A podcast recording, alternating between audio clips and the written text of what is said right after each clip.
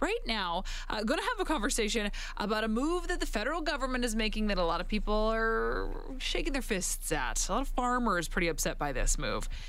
This is an effort to help combat climate change, and it will essentially reduce fertilizer use. So, the feds looking to impose this requirement to reduce nitrous oxide emissions from fertilizers, um, saying that the greenhouse gas uh, that is created by these uh, contribute to climate change. So you you got to get rid of the fertilizer to try and combat these nitrous oxide emissions. Farmers obviously not happy about this. Well, a great backlash over this, saying it's going to reduce yields. And if you're trying to feed the world and you're reducing how much you can actually produce, that's a problem. It's a problem on farmers and on producers. They're they're being uh, put under the yoke uh, for for the purpose of climate change.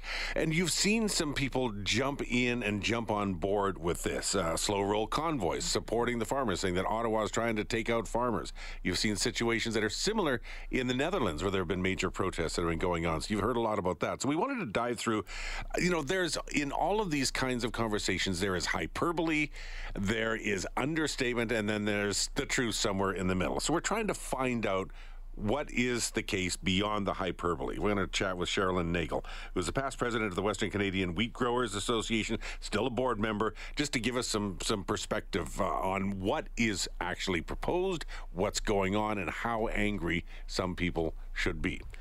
Cherilyn Nagel, thanks for joining us this morning. Appreciate it. Good morning. Thanks so much for having me. Really appreciate it. So, Cherilyn, when we're talking about reducing these fertilizers that farmers are using, uh, can farmers work without the use of these fertilizers, or is this something that means they would have to completely change gears and like livelihoods would be at stake here?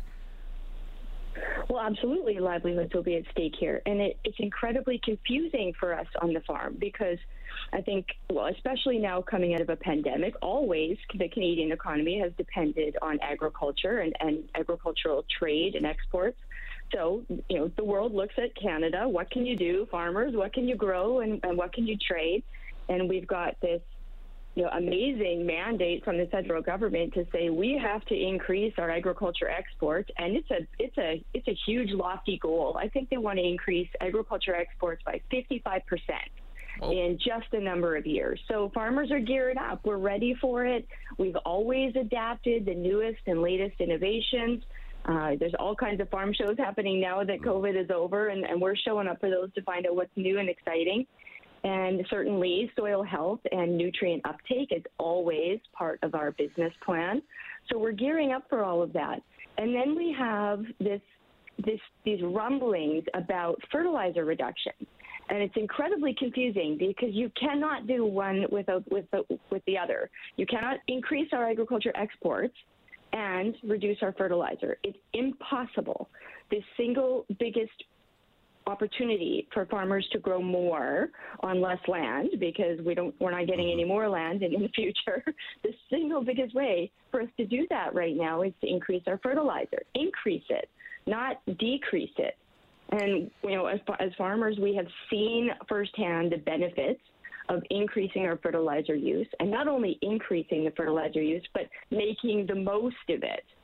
We have, you know, contrary to what the federal government seems to believe about us, we pay attention to this. It's really, really important. Do you, do and we you, have all kinds of programs. Do you think that they just don't understand? Because the Trudeau government says that it wants a reduction in emissions, not actual fertilizer, but you can't do one without the other. So is it is it a lack of understanding? Is it just coming yeah. from a, a, point of view uh, that's unrealistic? That, that's semantics.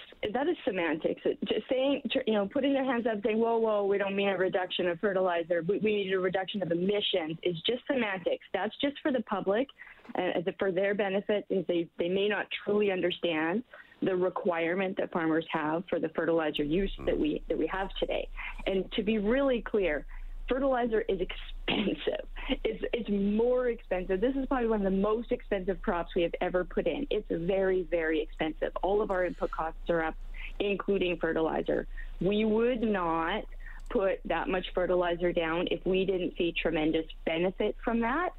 So we are not, I've seen lots of media footage lately where they're trying to explain nitrous oxide and they're trying to explain fertilizer use and they show these these fear mongering videos of, you know, uh, there's much more things that are scary than a high clearance sprayer, you know, that's running around, looks like it's just dousing fields with chemicals and fertilizers. And it, to the to someone who isn't in farming, who doesn't understand the production of food and soil health, it can look really scary. The, and at the end of the most of these media stories, they're trying to wrap it up and they say, you know, one of the ways that you can help is to eat lower on the food chain, you know, eat more plant-based foods. And I just, I can't get over the irony of it that they would suggest that a fertilizer reduction will help the, envir- the environment and what people can do is eat more plants.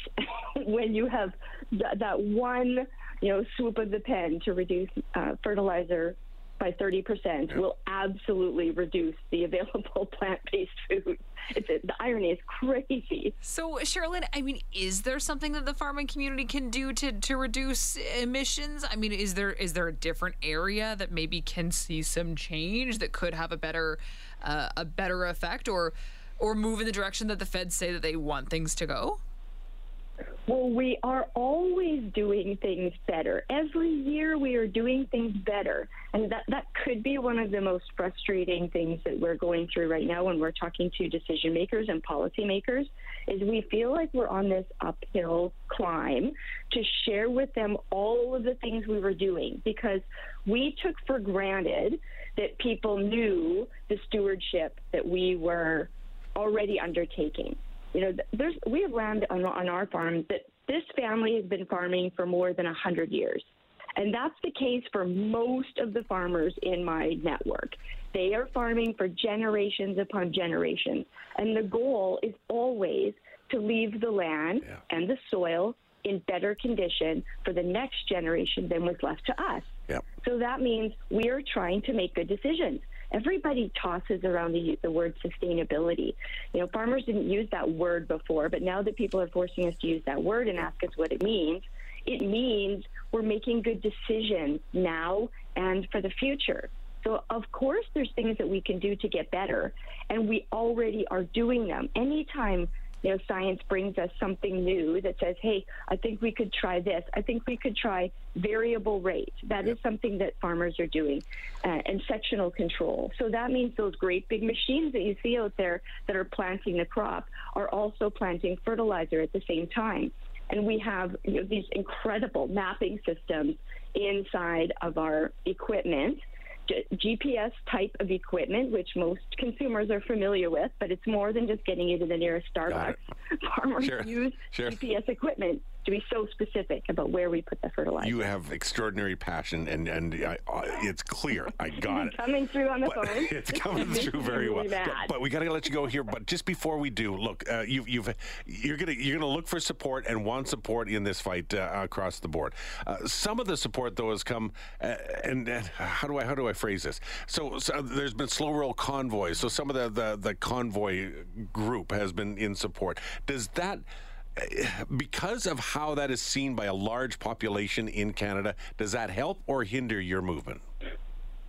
You know what? I think any opportunity we have to get the message out that farmers will absolutely be hurt by this, that the country will be hurt by this, yields will go down, food prices will go up. Any opportunity we have to share that message is going to be helpful. Okay. Uh, I just spent a couple of days with a farmer friend of mine from the Netherlands and she explained to me what is happening over there, the anxiety, the animosity, uh, you know, that the emotions are very high in the Netherlands because of their a same similar situation where their mm-hmm. government has imposed a very high uh, fertilizer reduction, and the farmers are going ballistic. And I got to tell you, I don't blame them. I don't know how we're going to get a rational conversation around something like this that seems incredibly irrational. Okay, Cherilyn, thank you so much for explaining it to us and uh, for sharing your perspective and your passion this morning. Really appreciate it. Well, thanks for giving us the opportunity to yeah. share this issue. Hi, it's Shauna, and I might be a bad parent because my kids think french fries are vegetables. Hey, it's Ryan, and I might be a bad parent because I went out for wings when my wife was in the hospital after giving birth. Johnny here. I might be a bad parent because in my house, the tooth fairy gives pocket change. But we're not alone. Len emailed us and said his six year old daughter's Tarzan moment going from love seat to La-Z-Boy by curtains made him more proud than any dance recital. and Andy left his two year old at the rink. All right, guys, I'm sure we're not alone. Like Andy's kid. For stories and confessions like this, make sure you check out our podcast. It's called Bad Parents, and it's available wherever you get your podcasts. I left a glove at the rink.